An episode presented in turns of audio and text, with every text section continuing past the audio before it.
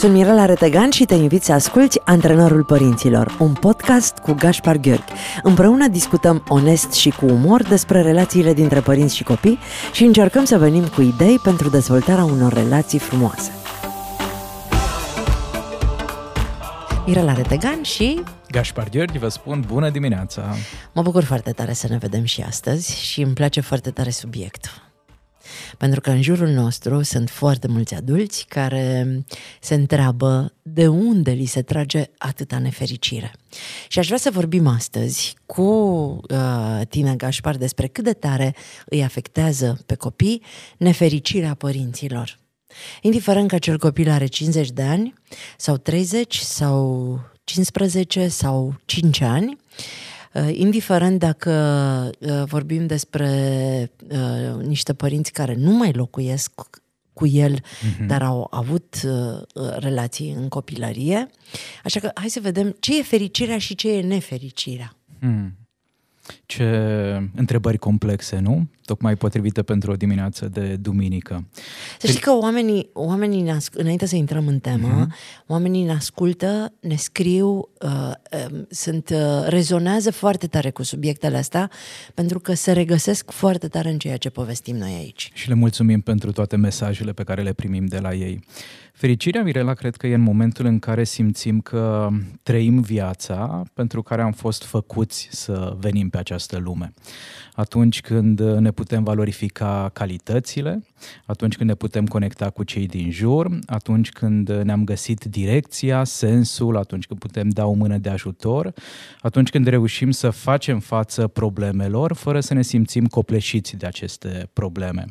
Ceea ce înseamnă că nefericirea apare în momentul în care noi nu avem o direcție, atunci când nu ne putem valorifica resursele cele mai prețioase, atunci când din vari motive nu ne putem uita în ochii oamenilor de lângă noi, nu-i putem lua în brațe, nu putem purta o conversație cu sens profundă pentru că ne e frică, pentru că ceilalți ne resping și așa mai departe. Deci aș spune că acestea sunt principalele momente în care oamenii se simt cu adevărat fericiți. Nu atunci când câștigă foarte mulți bani, nu atunci când merg în vacanțe foarte scumpe, nu atunci când uh, au acces la resurse materiale infinite, ci în momentul în care își găsesc locul în propria viață și în propria lume. Adică asta cu banii n-aduc fericirea Aș spune că e relativ. Banii contribuie cumva la starea noastră de bine, la a ne transforma unele uh, visuri în realitate, însă cu siguranță cei mai bogați oameni din lume nu sunt neapărat și cei mai fericiți oameni din lume. Ce înseamnă o familie fericită? Ce înseamnă niște părinți fericiți și niște părinți nefericiți? Pentru că ce mi-ai spus până acum este despre noi mm-hmm, ca și sigur, indivizi. Da. Dar la un moment dat noi ne adunăm între noi. Mm-hmm, ne găsim da, câte da. unul, câte una.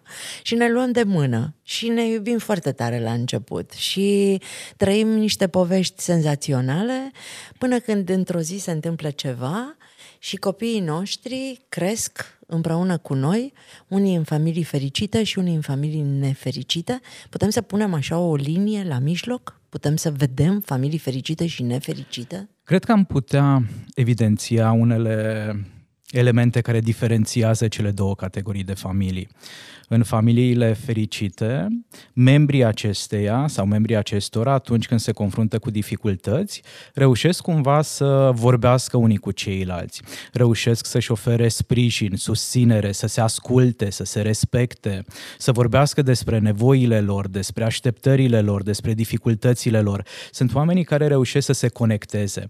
Cred că rostul și rolul cel mai important al unei familii e acela ca noi să simțim că aparținem acestui sistem familiar real și la bine și la greu.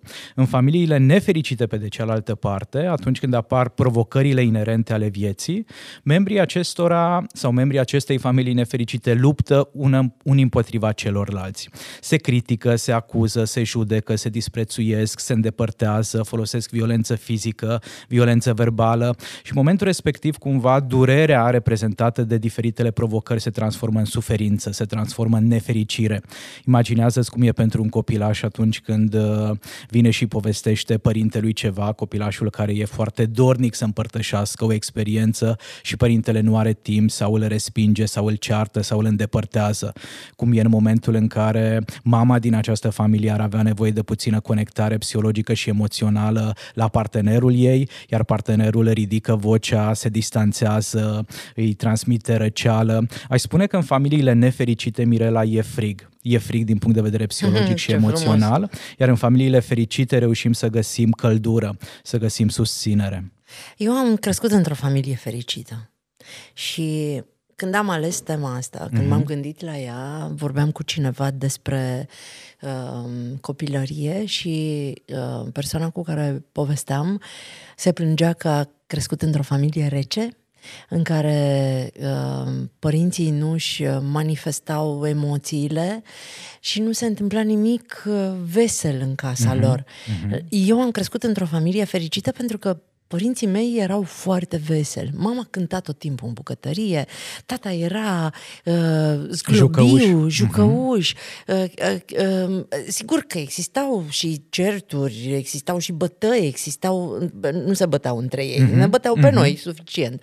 Uh, uh, dar uh, și multe discuții tensionate pentru că părinții mei sunt extrem, erau extrem de diferiți. Tata era un boem care ar fi citit toată ziua și ar fi ascultat muzică folk și ar fi jucat remi, iar mama era orcoholică. Uh-huh. Trebuia să muncească toată familia de dimineața până seara sau să mimeze munca suficient de bine.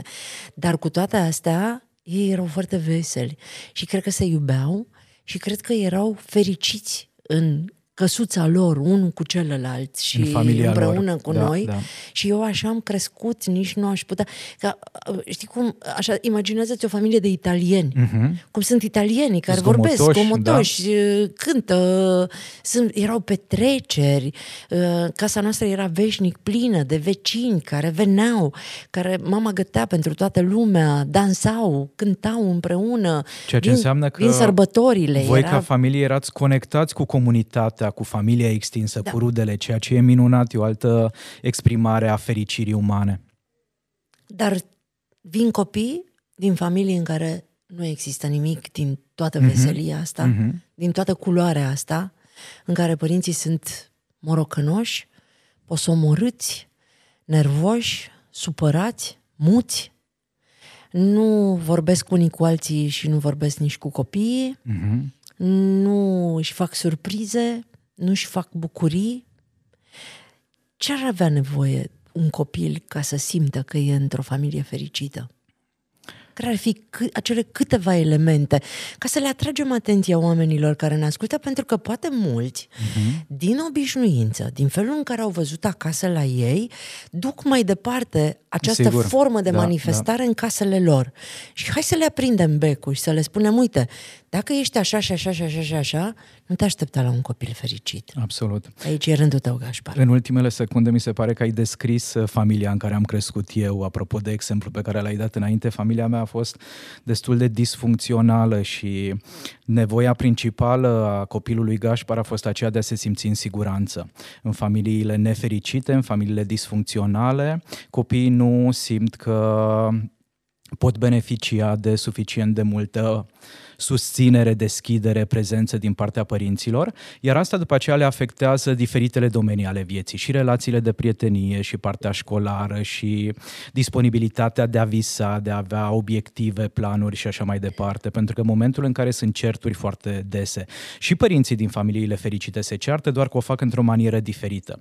Cei din familiile fericite se ceartă în așa fel încât să nu se faulteze foarte tare unul pe celălalt, mai degrabă au tot felul de ciocniri pe partea asta de idei și de de opinii, poartă tot felul de conversații, dezbateri și așa mai departe, pe când părinții din familiile nefericite, ei în momentul în care se ceartă, au acele ciocniri personale și emoționale, se lovesc unul pe celălalt verbal. Se, se Exact, exact, cumva nu, nu e o conversație bazată pe păreri și puncte de vedere, ci mai degrabă e o conversație bazată pe foarte multă durere și suferință. Și în momentul în care copilul vede asta, chiar dacă nu e îndreptată neapărat energia negativă negativă și spre el, dacă tata vorbește urât cu mama, dacă mama îl disprețuiește pe tata, asta mă doare pe mine, copil fiind, pentru că eu sunt parte din părinții mei. În momentul în care ei suferă și eu sufer. Este uh, fericirea um, există un, un grad genetic de fericire? Asta e o întrebare... Ne naștem cu ea sau... E o întrebare la care mulți oameni de știință încearcă să caute răspuns și unii spun că da, ar exista o genă a fericirii, alții spun că fericirea e ceva ce ține de noi, de felul în care alegem să ne trăim viețile. S-ar putea ca răspunsul să fie undeva la mijloc, de fiecare dată natura e generoasă cu noi și ne oferă multe în bagajul vieții, însă cred că ține extrem, extrem de mult și de responsabilitatea noastră. Iar dacă un copil crește într-un mediu nefericit, diferit, el are, are posibilitatea de a perpetua mai departe același mediu și aici dacă ne gândim la multe povești de viață, copii care au fost uh, abandonați și care nu reușesc după aceea să-și uh, găsească drumul și direcția sau copii care au crescut în familii de alcoolici, adulți care consumau diferite substanțe și care la rândul lor se pierd, însă de asemenea avem și exemplele copiilor care au crescut în medii extrem de defavorizate, dar cumva s-au reinventat. Și cred că principalul element care îi diferențiază pe unii de ceilalți Mirela e faptul că aceia care s-au reinventat și au găsit niște modele. Au reușit cumva să beneficieze de susținerea fie a unor membri din familia extinsă, fie a unor vecini, fie a unor profesori, cumva au construit relații de calitate cu cineva și acele persoane influente le-au transmis că această viață poate fi trăită și altfel, dacă tu reușești să îți storci suficient de multă energie încât să vezi într-o primă fază ce-ți dorești de la viață și după aceea să rămâi consecvent. Cred că principala caracteristică a oamenilor care reușesc, uh, care provin din medii dificile și reușesc să ajungă departe, e perseverența. E munca foarte serioasă, e acea încredere în faptul că da, a fost dificil, însă eu sunt vrednic să primesc mai mult din partea vieții. Da, dar pot să ajung departe nefericit, știi? Că sunt foarte mulți oameni care ajung departe și au succes, dar rămân cu acea nefericire cu care au plecat de acasă.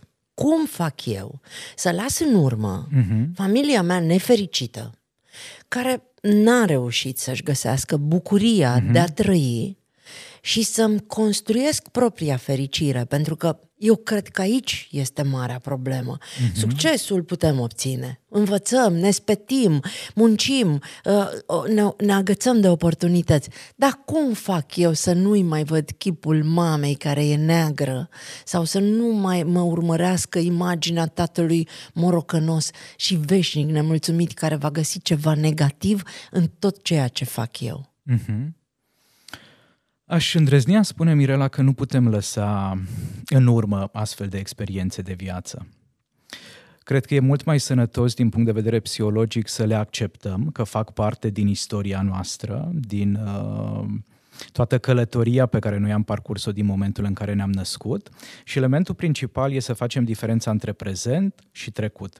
În cărțile tale, mai ales în uh, două dintre ele, vorbești foarte mult despre, despre puterea astăzi. prezentului, despre astăzi, aici, acum. În momentul în care îmi vine în minte imaginea mamei mele care a suferit, imaginea tatălui meu care era mai critic sau mai agresiv verbal decât ar fi fost sănătos pentru familia noastră, să realizez că de fapt e vorba de trecut. Sunt niște intruziuni dintr-o perioadă a vieții pe care eu nu o mai trăiesc, dar care sunt acolo în mintea mea, pentru că nu poți șterge în totalitate aceste experiențe și nici nu e sănătos să le ștergi.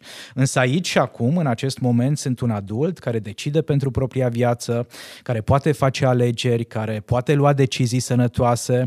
Sigur că viața nu e perfectă, nu e doar uh, soare, nu e doar lumină, uneori sunt apar norii, alteori e noapte, e întuneric, e rece, e frig.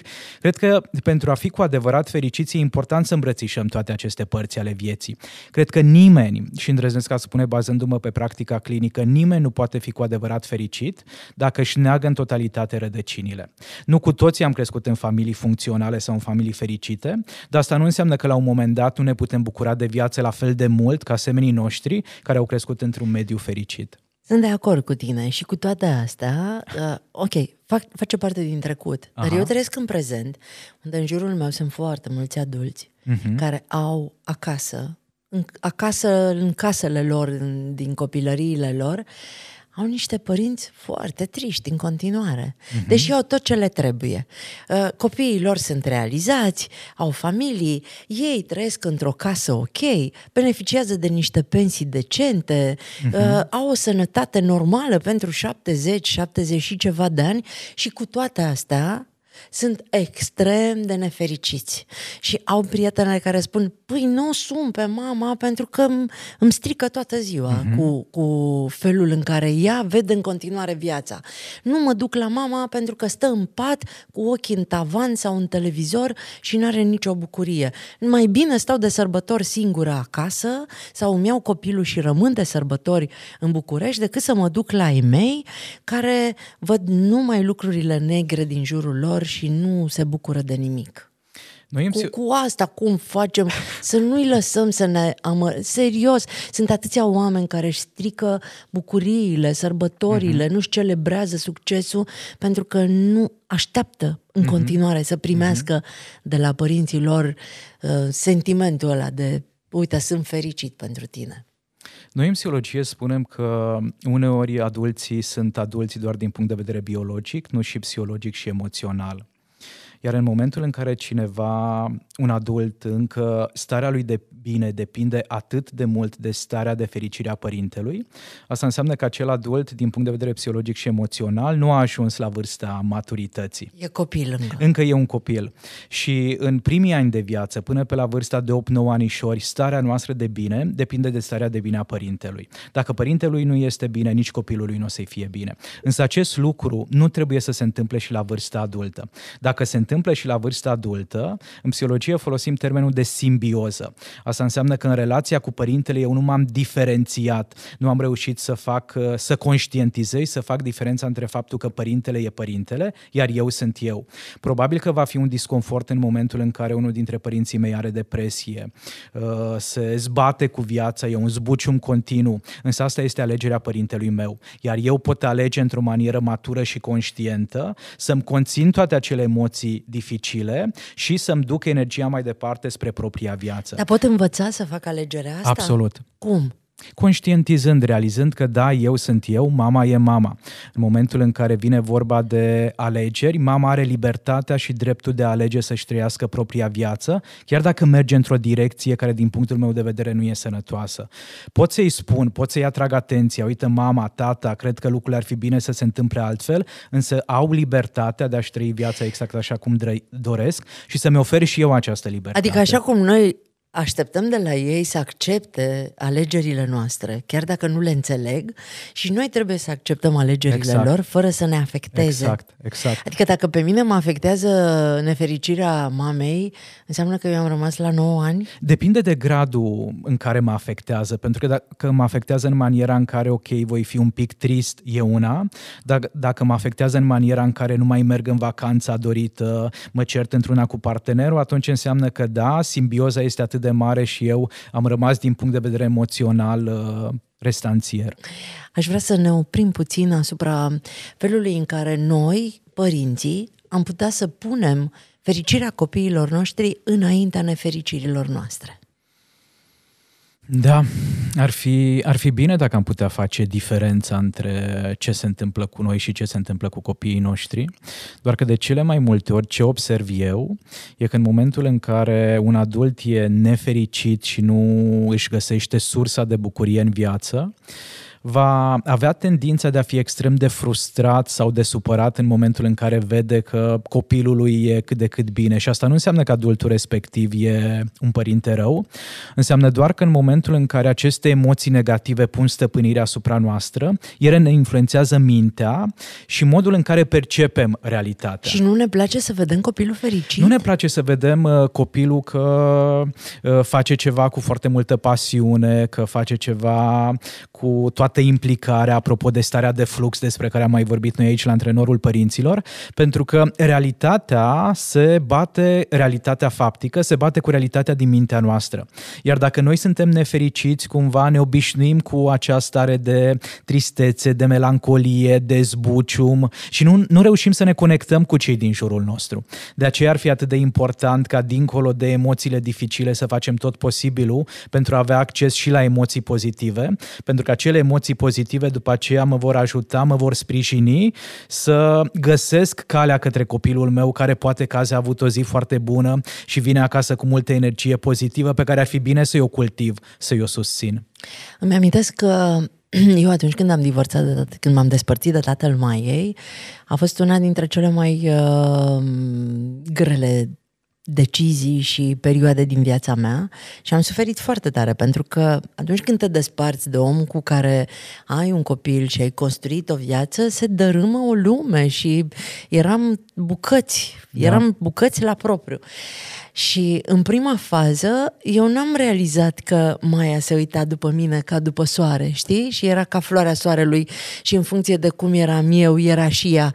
Am, am, am făcut uh, asocierea asta și când am, am observat că prelua din tristețea mea și din nefericirea mea, am devenit foarte atentă la felul în care mă manifestam în prezența ei. Uh-huh. Și mi-am creat uh, un program de plâns. Aveam program. Da. Urcam în mașină și în mașină până la destinație urlam, nu plângeam, pentru uh-huh. că mhm. simțeam nevoia să descarc.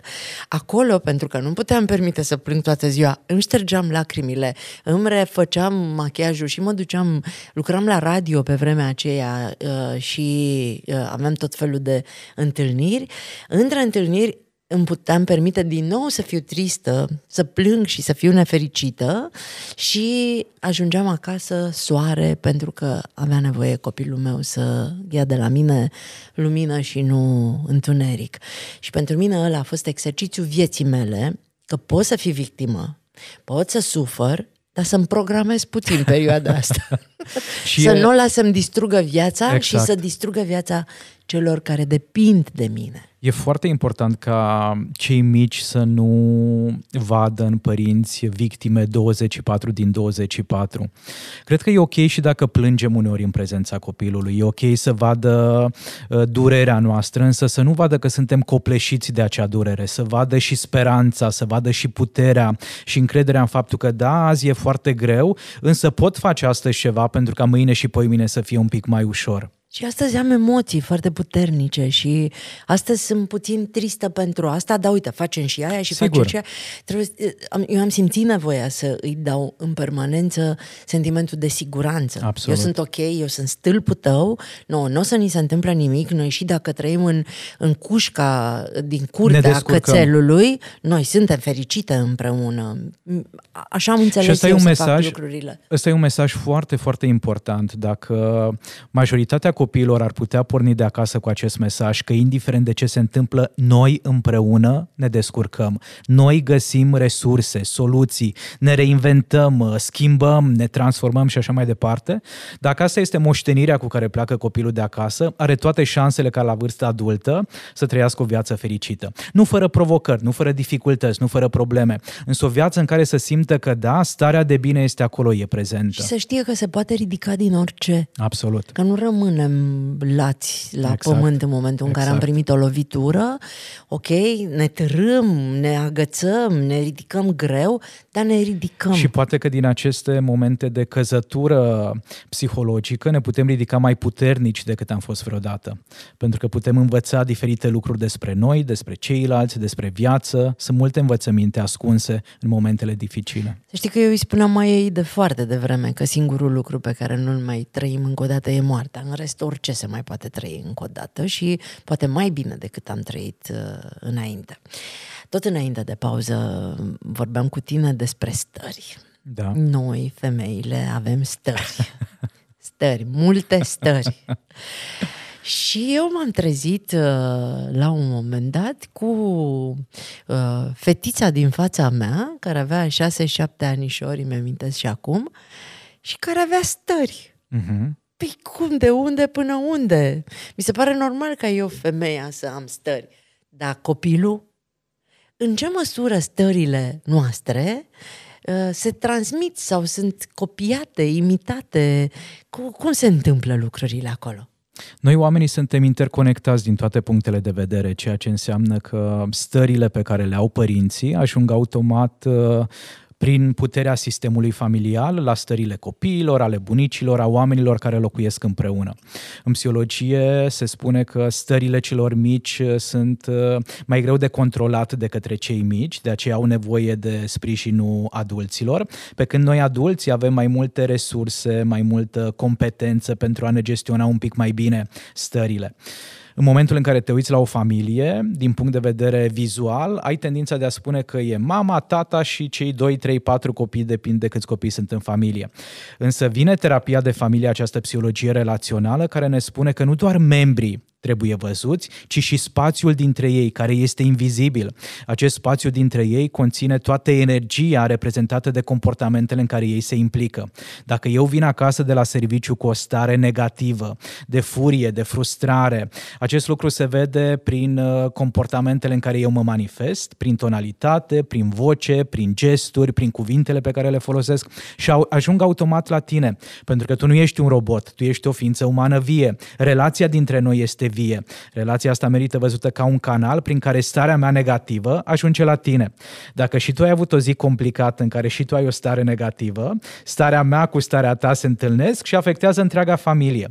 Dacă ai avut o zi un pic mai ușoară, starea mea negativă ajunge la tine, e neplăcută, însă dacă ai și energie pozitivă, vei putea să o transformi. Vei putea să spui, ok, Gașpar, văd că ți-a fost un pic mai greu, hai că preiau eu astăzi o parte din responsabilități, de ce ai nevoie din partea mea? Poate de o îmbrățișare, poate de susținere, povestește-mi, spune ce se întâmplă cu tine dacă starea e bună.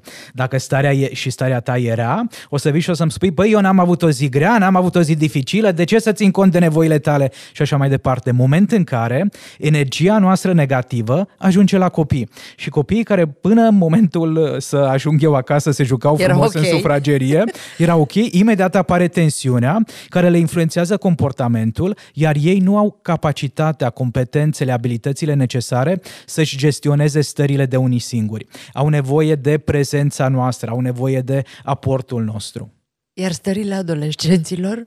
Sunt la fel. Sunt oglinda stărilor adulților. Exact. Stările adolescenților sunt un pic mai greu de digerat de către familie și de ce? Pentru că adolescenții, din punct de vedere fizic, par a fi niște adulți, mai ales adolescenții zilelor noastre, însă din punct de vedere psihologic și emoțional nu sunt chiar copii, dar nici adulți. Și membrii familiei vor fi extrem de bulversați. Uite cât de mare e, uite, uite cât de matur gândește uneori și totuși are niște stări în care nu-și poate controla niște impulsuri, niște porniri care ar fi atât de simplu din punctul meu de vedere de controlat. Și ce fac în situația asta? Mi-amintesc că este un copil? Încă? Îmi amintesc că e încă un copil și mi-amintesc că e o perioadă. Adolescența, din fericire, nu durează la infinit, mai ales dacă noi beneficiem de sprijin și susținere să ne dezvoltăm niște abilități importante de viață și da, acum probabil că uh, e o conversație dificilă cu adolescenta mea, cu adolescentul meu, însă eu pot pune ulei pe foc sau pot aduce empatie și siguranță în conversația noastră. Cu adolescentul, dar la fel e valabil și cu preadolescenții. Dacă iei lucrurile foarte personal în calitate de părinte, lupta ai pierdut-o. Dacă reușești însă să-ți reamintești că nu e vorba doar despre mine, nu e vorba doar despre părerile mele, punctele mele de vedere, ci este vorba despre faptul că da, celălalt se transformă, se metamorfozează, trece printr-o etapă prin care nu a mai trecut, nu se recunoaște când se uită în oglindă, nu știe cum anume să-și gestioneze emoțiile și așa mai departe, în momentul respectiv pot da o mână de ajutor. Momentul respectiv pot să-i ofer acea susținere adolescentului de care are nevoie pentru a se transforma într-o persoană matură, sănătoasă, frumoasă, înțeleaptă și așa mai departe. Astăzi, în Ajun de Moș Nicolae, vrem uh, să vă atragem atenția asupra faptului că Nefericirea oamenilor mari afectează fericirea copiilor și astăzi mai mult ca oricând ar trebui să fim veseli și să întâmpinăm sărbătoarea asta pentru copiii noștri și de dragul copilului din noi, mm-hmm. că tot îți place ție atât de mult acest uh, subiect. Cât de bine poate Gașpar să fie un copil ai cărui părinți nu sunt bine? Așa cum spuneam, dacă e un copilaș mic, sub vârsta de 8-9 ani, o să-i fie foarte greu să își găsească starea de bucurie, de fericire, de mulțumire, de pace, de siguranță, dacă părinții nu sunt ok. Pentru că cei mici sunt extrem de dependenți de adulții din jurul lor. Iar dacă nu e armonie în jur, e foarte greu de găsit armonie în universul nostru interior și pentru adulți e o provocare. De aceea ar fi minunat dacă noi în calitate de părinți, dacă noi în calitate de bunici, ne-am dat seama că atunci când facem ceva pentru ca nouă să ne fie de bine, nu e o dovadă de egoism. În momentul în care am grijă de propria persoană, în momentul în care îmi pun în ordine viața, în momentul în care merg la terapie, în momentul în care citesc, în momentul în care merg la cursuri de dans, în momentul în care am libertatea de a ieși o dată pe săptămână singur și de a mă bucura de o cană de ceai sau de a interacționa cu prietenii, fac foarte, foarte multe lucruri pozitive pentru armonia familiei, pentru starea de bine a copilului, pentru fericirea voi, copiilor. Voi decupa acest pasaj și îl voi trimite Maiei și îi voi spune, iubita mea, tu ai, ești bine pentru că mă tai bine. Ești bine datorită mie, da, da, Ești da. bine pentru că mă tai bine. pentru că maica ta a avut grijă să fie o persoană fericită și mm-hmm. nu s-a dat la o parte de la nimic. De aceea cred că merită să le reamintim părinților și în special femeilor că un strop de egoism este de fiecare dată binevenit. Mai vreau să vorbim puțin despre copiii nefericiți, deși au tot ce le trebuie. Tot, tot, Din punct tot, de vedere tot, material, tot, nu? Din punct de vedere material. Da. Doar că bunurile materiale nu reprezintă totul, chiar dacă mintea umană are tendința de a crede asta. De cele mai multe ori copiii, în ghilimele, care au tot ceea ce le trebuie, au tot mai puțin prezența părinților, mai puțin energia pozitivă a părinților, mai puțin disponibilitatea părinților de a se juca cu ei, de a-i sprijini, de a-i ridica după momentele de cădere. Pentru că dacă cineva are o situație financiară extrem, extrem de bună, sunt câteva variante posibile. Fie acești părinți muncesc extrem de mult și nu le mai rămâne timp și spațiu în viața lor pentru a se conecta cu copilul, fie acești părinți au crescut în familii în care părinților munceau extrem de mult, ei au devenit niște copii nefericiți care la vârsta adultă sunt adulți nefericiți și o să le fie greu să transmită mai departe fericire dacă nu au fericire.